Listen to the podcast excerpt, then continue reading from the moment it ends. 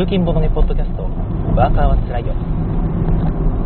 今日はにせんにじゅういちねんのですね、しがつにじゅうににち、あ、にじゅうににち、違うわ、しがつですよね。しがつにじゅうににち、よんにーにですね。よんにーにのゼロななさんゼロという感じでございます。何言ってんだろう。しちじはんですね。しちじはんの配信となります。え福井の方は今週は晴れですね。全国的に晴れなのかな。日中がなんかにじゅうごどぐらいまで気温が上がるということで、もう蒸し暑い蒸し暑い感じがちょっとしていますね。じっとり汗ばむの嫌なんですよね。えもう朝こう通勤でその駐車場から仕事場まで歩くんですけども、その途中だともうすでにねジャケットを脱いで小脇に抱えて歩いてる人とかもいるので、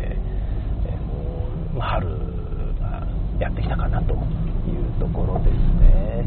ただ夜はまだやっぱりねじゅうど以下になることがあって、あの朝の天気予報とか見ててもですね、寒暖差に気をつけてと、朝晩の寒暖差に気をつけてねということを繰り返し警告していますので、あんまり薄着にしちゃうと夜風邪ひいちゃうねというところですよね。本当今の時期いろんなウイルスが空気中漂ってますから、コロナだけに限らずですね、とにかく体調管理を万全にして体を温めておいて、そういうウイルスとかに対する自分の抗体ですよね、体の抗体を常に活性化させておくというのが大事なのかなと思います。はい、え昨日の夜ですね、もうすでにリアルタイムでいつも聞いてくださっている方は聞いてくださったかもしれないんですが、ツイキャスの方で夜しちじから福井市の紅葉の方ですね、光る太陽と書いて紅葉というんですが、こちらの方でオープンされますボドゲショップオフラインさんのところで生配信というのをしてきました。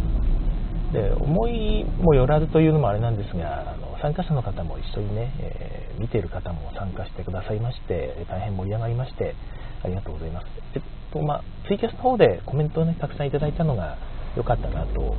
ておりまして、本当にね事前に告知見てくださって来てくださった方ありがとうございます。テーブルゲームインザワールドの小野さんがですね、なんか記事にしてくださったんですよね。後で知ったんですが、なんと私のそのボドゲショップオフラインさんの開店の話と一緒に下の方にちょろっとですね、こうワーカーはつらいよで生配信今日やるよみたいなことまで書いてくださってて、それ見て来てくださった方もいらっしゃるのかな。ああ、えっと大ちゃんさんおはようございますということでコメントいただいてます。拍手ありがとうございます。珍しく早起きリアルタイムで来れましたということで、えー、早起き大事ですね。私も普段は普段はというか、えー、今の今の仕事になる前は本当に遅起きだったんですけども、今はもうね特に冬なんかだとごじ起きみたいな感じになるので、朝早く目が覚めるようになってしまいました。おかげでねの木曜日の夜のジレンマラジオが聞けないんですよね。にじゅうさんじからってなると、にじゅうさんじはもうね布団に入って寝る時間なんだという感じですよね。じゅうにじ近くまで起きてるともう次の日の仕事が辛くてうつらうつらしちゃうんでね、別にうつらうつらしてもいいっちゃいいんですけど、自分が辛いのであんまり、えー、ストレスためないように仕事をしたいと思っておりますので、えー、ジレンマラジオ残念ながら聞けないと。その代わりたまに仕事帰りに車の中で聞いたりもしているんですけどね、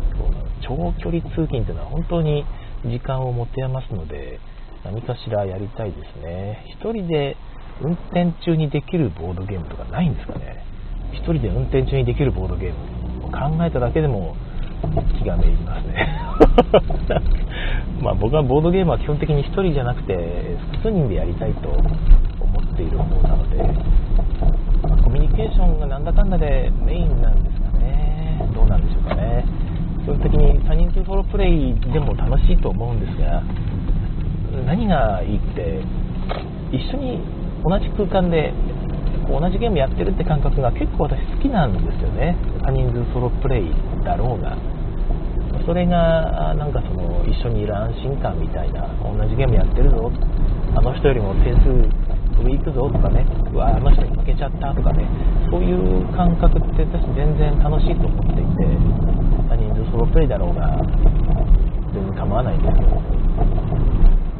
どうなんでしょうね、この感覚が一般的なのか一般的じゃないのかっていうのは少しなんか調べてみたいというか興味があるところですね。多人数ソロプレイを遊んで楽しいねって言えるような雰囲気っていうのは一般人がねどういう反応するのかっていうのは分かんないんですよね。うん、ただ一応現時点では私の感覚だと一般、一般人って言い方があれですが、じゃあお前は一般人じゃないのか、何なんだ、芸能人かって話ですが、いや全然そんな話じゃなくてですね、えー、マイノリティかマジョリティかということだと思うんですよね。どっちがマジョリティなのというところだと思うんですが、まあ、自分はマイノリティ側なんだろうなというなんとなく認識があるんですよ。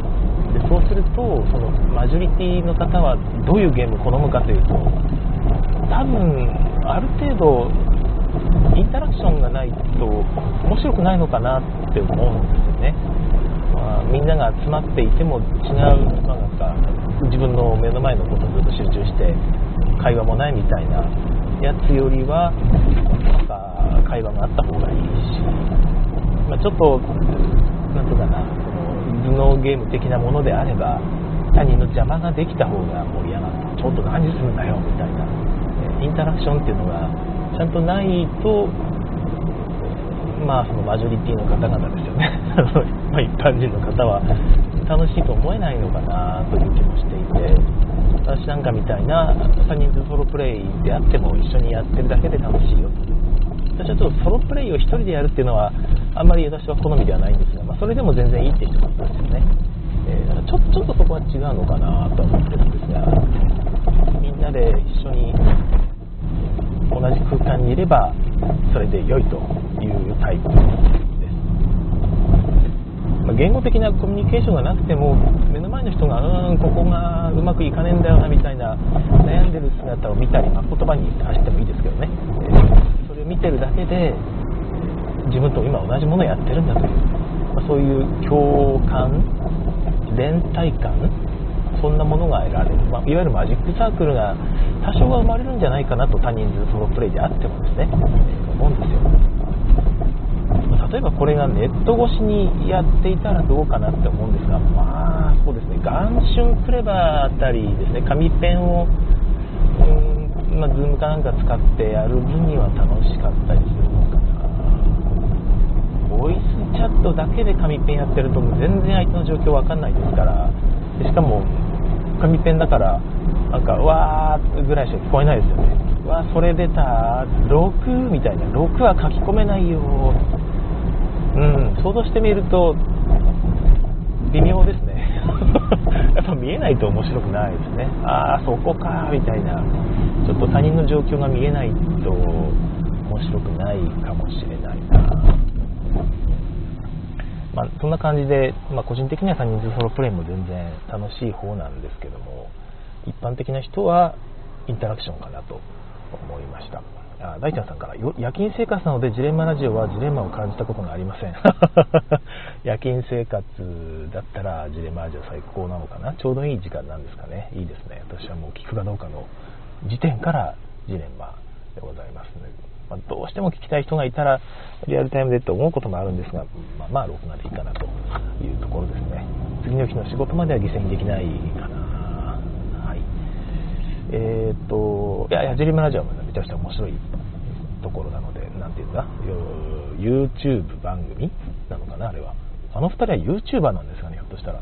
あさとさんとさーしさんは YouTuber と言っていいんですかね。どうも YouTuber のさーしさんのさーしですみたいな感じですか。タンスタンあさとです。 YouTuber いいじゃないですか、かっこいい。今度会ったら YouTuber, YouTuber 出るよおめでとうございますって言おうかな。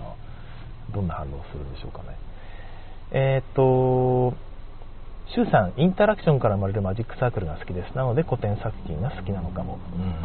古典作品のインタラクションですね。もう実は最近ちょっとね、このインタラクションってものを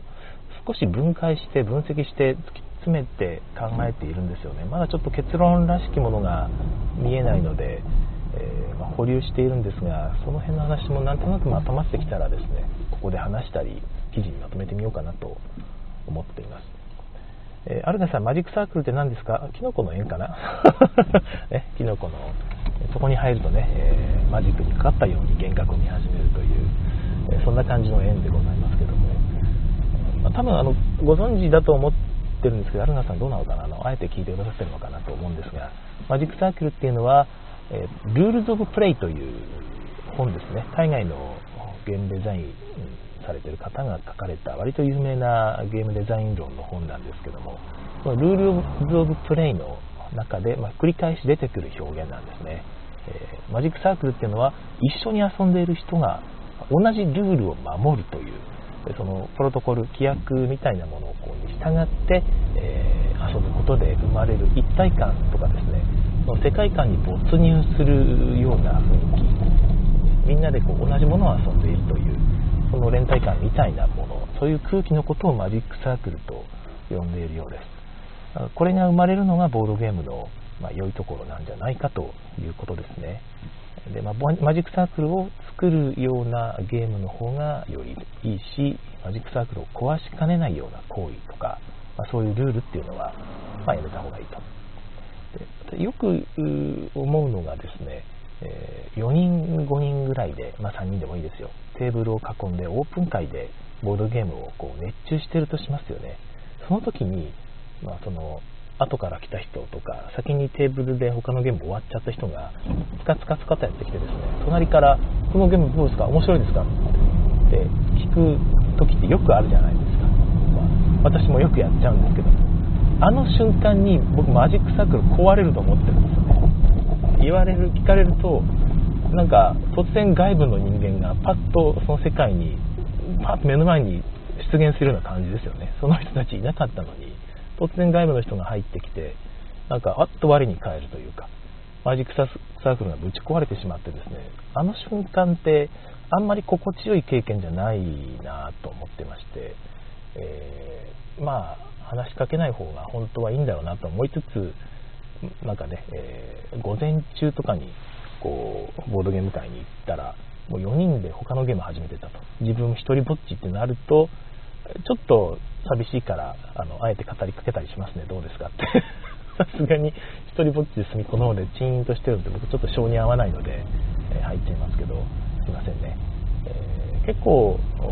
ハトさんとかね、あの無視することがありますね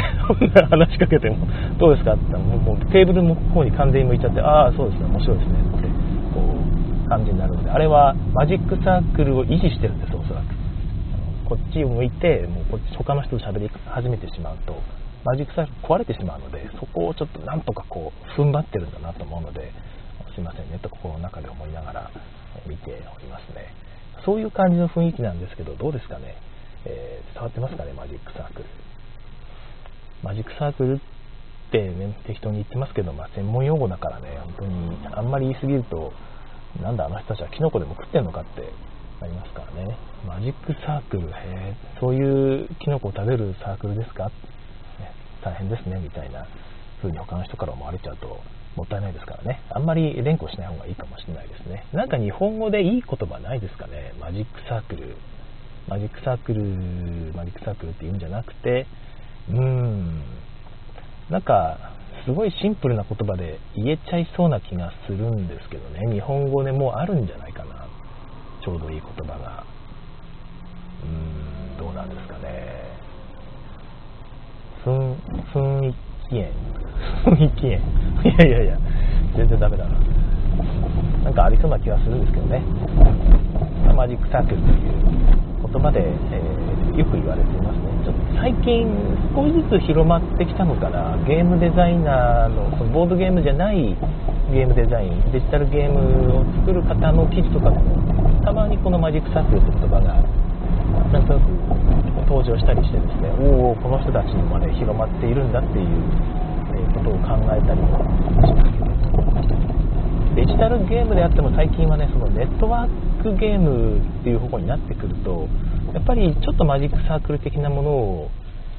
考えた方がいい時があると思うんですよね。まあ、そもそもデジタルゲームって割と没入感が結構ありますので、まあ、目の前にリアルな風景となんか スリーディー だったら特にですけども別の世界が広がっているわけで、まあ、そこでマジックサークルうんぬんっていうのはちょっと違うのかもしれませんけどね。どうなんだろうな。あんまりあんまりデジタルゲームでマジックサークルって概念は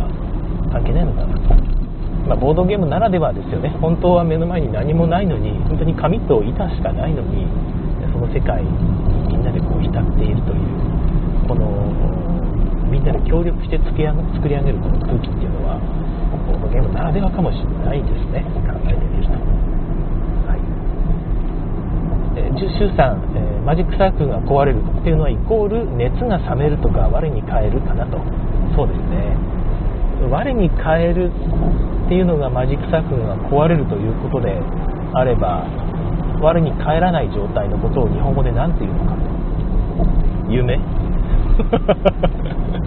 夢空間、夢空間いいですね。夢空間入りましょうみたいな。今皆さん今夢空間にいます。いや夢, 夢空間ぜひ流行らせてください。私は使うことはないと思いますいいですね。はい、すいません。えー、っとそうそう、何でしたっけ、昨日のボドゲショップオフラインさんの話からなんでこの話になったのかちょっと忘れてしまったんですけども、ボドゲショップオフラインさんに行って、えー、いろんなことを思いましたね。そのたまたまその場に若い方ですね、にじゅう代前半の新入社員の方が来てくださっていてですね、男性の方ですね、えーまあ、パリッとしてすごくなんか雰囲気の良い男性の方でしたが、その方の話はちょっと面白かったですね。そういう人もいるんだけどもうろくねんぐらいやってるってことで、つまり大学生とか下手したら高校生ぐらいからボードゲームされてるってことですよね。で、最近のお気に入りはドミニオン、宝石のきらめきということで鉄板のボードゲームですけど、おそらくそれ以外にもたくさんされている感じなんですよ。名前が上がってこなかっただけで、でその中でこのふたつがさっと出てくるっていうのは、あのボードゲームがすごいっていうのもあるんでしょうけど、その方のボードゲーム感が素晴らしいと思うんですよね。いわゆる傑作名作っていうのをパッとこう取り出せるっていうのは、なんかいろんなゲームをやった結果それが強く印象に残っているっていうことだと思うので、なんかボードゲーム感的には結構私と相性がいいのではないかなと思いますので、ぜひ一緒に遊びたいですね。It's a Wonderful World にもすごく興味を持たれていて、いやそれ面白いですよっていう感じですよね。えーまあ、宝石のきらめきのお化けみたいなやつですよっていう感じですが、いつかワンダフルワールドは、まあ、遊びたかったから買おうかなと思ったけど、結局一緒に遊ぶ人が見つからなくて、あれを遊びたいっていう私のちがげのメンバーっていうのは遊んだ後多分これ宝石のきらめきの方がいいなっていう気がするんですよね。宝石のきらめきでいいよっていう、なんかややこしいっていう気がして、かといって重げを遊ぶようなメンバーはあれ多分いっかいしか遊んでくれない気がするんですよ。一回遊んだら面白かったね、もう次はいいやってなる気がして、そうなるとね、せっかく買ってもいっかいしか遊ばないのではなっていう気がするんですよね。ゲーマー、まさに昨日の方みたいなゲーマー的な素質を持っていながら、なんと言いますか、そんなに次から次へと新作を遊ぶようなタイプでもないという人たちにいったワンダフルワールドをぜひハードリプレイをしてほしいなという気がいたしますが、はい、大ちゃんさん、ツイキャスの打ち合うようなデジタルゲームの実況では、えー、同じチームのメンバーを汚い言葉に罵り合ってるイメージなんですがということで、そうですね、マジックサークル、あれがマジックサークルなんでしょうかねそんなことはないか。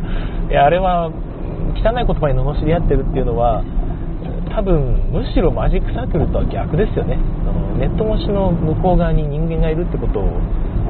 忘れてしまいがちだから、あなたたち目の前にいたらその汚い言葉で罵り合いますか本当にということだと思うんですよ。それを忘れてくれるぐらいの没入感ってことで、やっぱりデジタルゲーム、ネットワーク越しのゲームってちょっと、まあ、対面で遊ぶボードゲームとは少し空気違うかもしれないですね。えー、アルナさん、宝石とドミって拡大再生産、再生産だけど真逆だよねと、うんうん、宝石は毎回プレイ感同じだし競技的な遊び方をしているのかも。うーん、えっと宝石のきらめきっていうのはいわゆるセットアップを見て今回はこれをしようっていう雰囲気じゃないってことですよね。ドミニオンはそうですよね。セットアップ見て、そうか、このカードとこのカードがあるんであれば、この組み合わせでコンボいけるなと、こっちのコンボもあるけどこっちのコンボの方が早いかなということを考えて遊ぶのがドミニオンであり、宝石のきらめきはそうじゃないってことですかね。そんな感じで合ってますかね。えー、宝石は毎回プレイ感同じということなんですけど、まあ、あれもまあそこそこちょっと展開違ったりするんですよね。今回の場はいわゆる手広くいった方が強いかなとか、今回の場は多分その赤を集めていくと強いかなとかですね、ちょっとあるんですよね。それを表現しているのがレベルスリーのとこに出ているカードたちですね。よんまいのカードと、あと貴族ですね。貴族の組み合わせで、とりあえずちょっと白は取っていかないと貴族いちまいも取れないぞとかですね、えーまあ、最終的にこのよんまいのレベルスリーカードが出ているんであれば、まあ、早めに取りたいと思うならこれやっぱ白いるかなとかですね、そういう感じの考えでやっていくとちょっとそのプレイの仕方が違って、今回は積極的にこの確保ですよね、リザーブをしていかないと勝てないかもなとかですね、ちょっとあるんですけど、まあもう確かに展開が運にもだいぶ左右されますしね、展開が大きく違うかというと、まあ、だいぶ違うんですけどね、盤面が似たような感じ、盤面じゃないわ、プレイ感が似たような感じっていうのは確かにあるかもしれませんね。えー、アルナさん、このスバって何が受けてるんでしょうね。え、このスバってこのスバって何でしたっけ。ああ、いつかワンダフルワールドのことですね。なるほど。このスバっていうとね、普通にラノベのあのアニメの方、カジュマさんってやつですよね。しばしば飲みたくなってきますね。えー、じゃなくてですね、何があれは、いつかワンダフルワールド何が受けてるかっていうと、拡大再生産だと思うんですけど、私は宝石のきらめき的な部分とカードコンボの楽しさが味わえるお手軽感ですよね。なんか狙ってなくても勝手にコンボができていく感じが、私はいつかワンダフルワールドしましたけども、それその辺かなという気がしますね。どうでしょうかね。意外と難しいゲームだっていう気はちょっとしましたけどね。なんとなくなんとかうまくいく感じなんですよね。セットコレクションがあるんですが、まあこれとこのカードとこのカード捨てればワイルド資源にできるから、まあなんとでもなるかなっていう。ちょっと遅れるけどっていうその辺かな。ただでもパズル感があって。これとこれとこれを組み合わせるとこれがプレイできる、そしたら次のターンでこれがプレイできるみたいなことを考えていくとですね、ちょっと情報量が多いかなという私的には思ったんで、考えれば考えるほど答えが見つかるという、じゃあちょっと考えたくなっちゃうねというで ワイエスケー さんがねいつもこの話を出されて本当にその通りだなと思うんですけど、まあ、考えれば考えるほど答えが出るゲームであればそれは考えるよねと、ちょっとその感じはしましたので、私はそこも含めてどうもまあ遊ぶ機会がないかもしれないと思って買わなかったんですが、のんびり遊べる環境、もしくはプレイヤー全員が長考しない派だったらばもうサクサクサクサク遊べて楽しい気がしますね。えー、っとシュウさん、七不思議好きがより深められると思いますと書いていますね。七不思議好き、まあ、七不思議的な、そうですね、えー、プレイ感もちょっとありましたよね。カードコンボつながる系ですよね。うん、そうかもしれないですね。えー、七不思議よりイッツアワンダフルワールドのは長期的な感じですと、シュウさんコメント、うん、七不思議より長期的な感じ、まあ、手札があってこれをプレイできたらいいよねっていうのがある、うん、七不思議はそこら辺がね、いち世代目、に世代目、さん世代目って感じで、まあ、分断されてますから、そんなに長期的な視点持たなくていいんですよね。持たなくていいと、一応ワンダーがあるのでこのワンダーを立てるためにはみたいな長期視点がありますが、そこだけですし、まあ、ぶっちゃけそれ使わなくても手札でなんとかなったりもしますもんね。うーん、なるほど、まあ、そこも含めてちょっとゲーマー寄りかなという気はしますよね。七不思議の方がよりいいかもしれない。アルナさん、まあ、だからダメだったのか長期戦略ということで、そうかもしれないですね。長期戦略の方が強い、勝利点により強く結びつく系のゲームだとやっぱりライトゲーマー的にはきついところがあるかもしれないですね。まあ、ゲーム作るときのちょっと参考にしてもいいですよね。広いゲーム層には、まあ、受けてほしいんであれば長期戦略は弱めると。ただゲーマーに楽しんでほしければちょっと長期戦略的なものも用意しておくといいよ的なところでしょうかね。長期戦略っていうのは意外と初心者の方もプレイの指針できるから良かったりもするんでね。点数配分の話なのかな今の話は。長期戦略があってもいいけど、まあ、点数配分そこを 高すぎ、高くしすぎると初心者お断りみたいな雰囲気になってしまうのかもしれないですね。まあ、It's a Wonderful World は割と初心者でも楽しめるっていう感じで受けているので、まあ、またそこだけじゃないのかもしれないですけどね。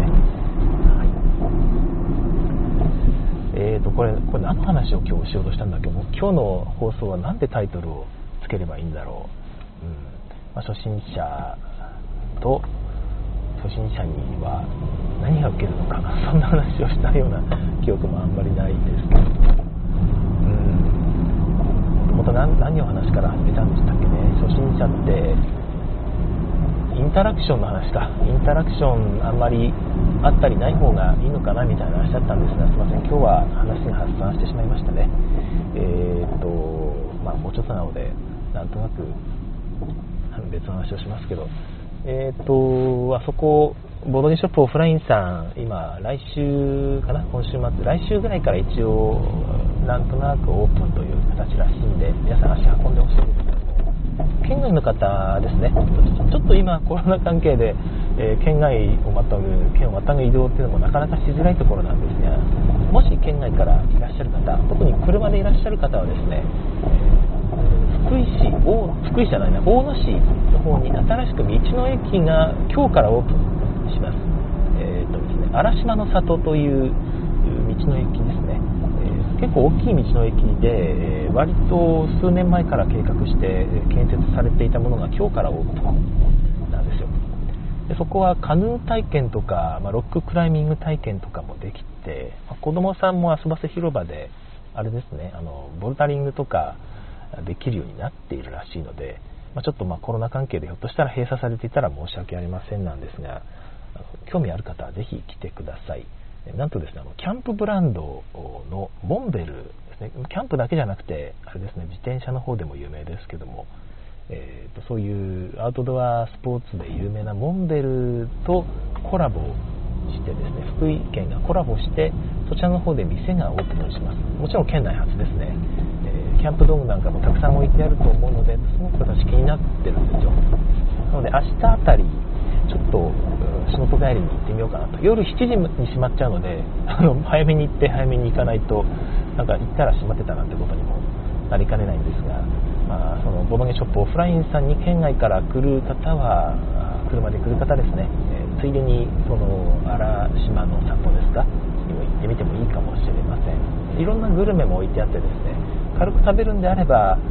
そのジャージ牛乳ソフトクリームっていうのがすごく美味しいので、ぜひ食べてください。あとはモンベルの中にカフェがあるみたいですね。そちらも寄ってもいいんじゃないでしょうか。えー、ということで、えー、今日もお送りしてきましたけども、すいません、ちょっと今日は話がまとまらず発散してしまいました。なんとなくインタラクションの話をしたのかな、初心者とインタラクションみたいな感じの話だったのかな。えー、もう少しまとまりのある話ができたらと思うんですが、なかなかね朝の段階までに、えー、考えがまとまることがなくて、皆さんの方でコメントいただけることでなんとなく話が進めております。本当にいつもありがとうございます。えー、ということで、えー、今日はここまでにしたいと思います。今日は木曜日ですね。えー、昨日水曜日ちょっと軽くリフレッシュして、今日一日をまだ乗り切れば明日は花の金曜日ということで、今日も一日なんとなく頑張ってまいりましょう。はい、ありがとうございます。楽しいからいいんですよということでありがとうございます。それでは次回更新をお楽しみに。さよなら。